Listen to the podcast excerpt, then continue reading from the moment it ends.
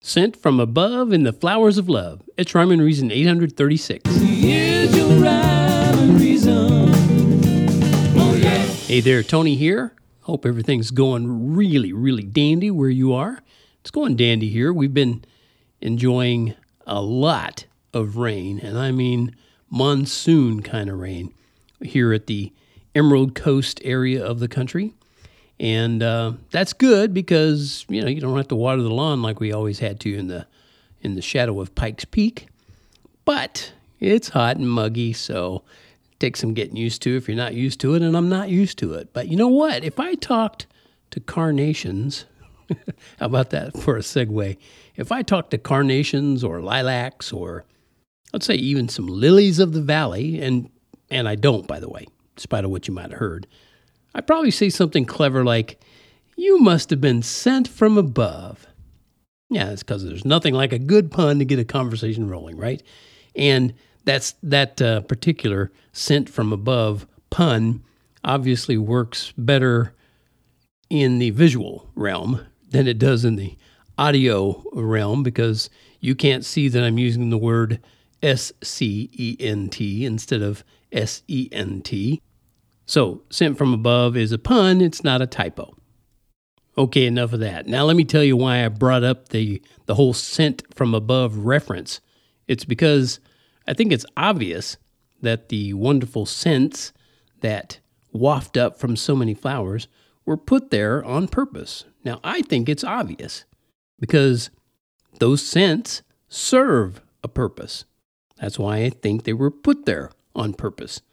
And I believe that we earthbound humans are only barely able to understand that purpose.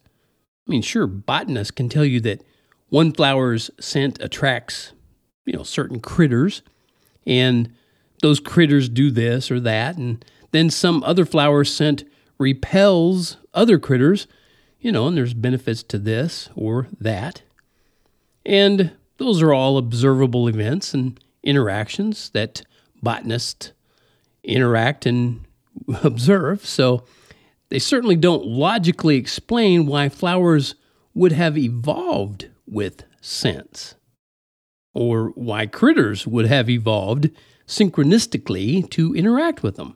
Evolution is just too random and risky, right? No, it makes a whole world of sense. sense. See, there's another visual pun. It makes a whole world of sense, S-C-E-N-T-S. No, it makes a whole world of sense, S-E-N-S-E.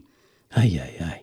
Just, you know, I'll pause here for a second while you finish up your laughing, okay?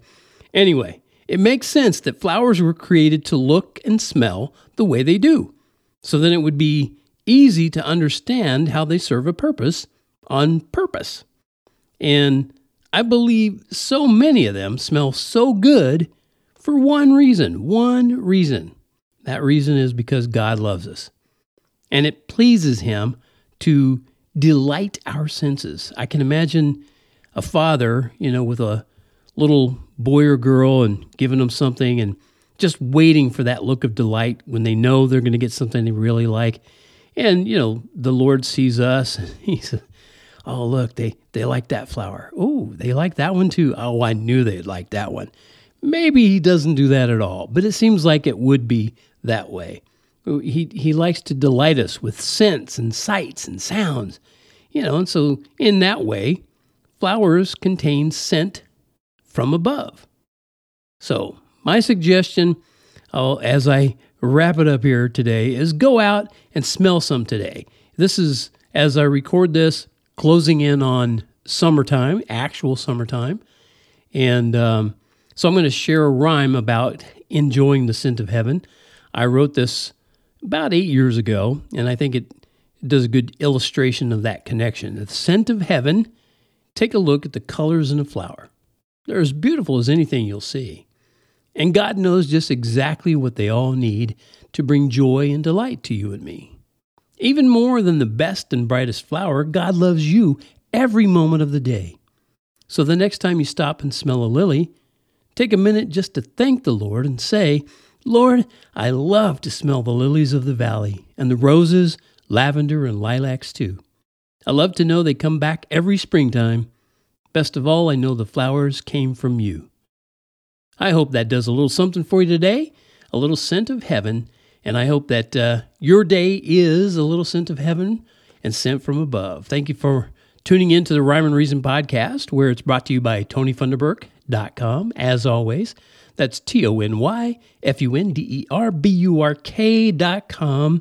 And where you'll always hear me say here on the podcast, life has rhyme and reason because God made you.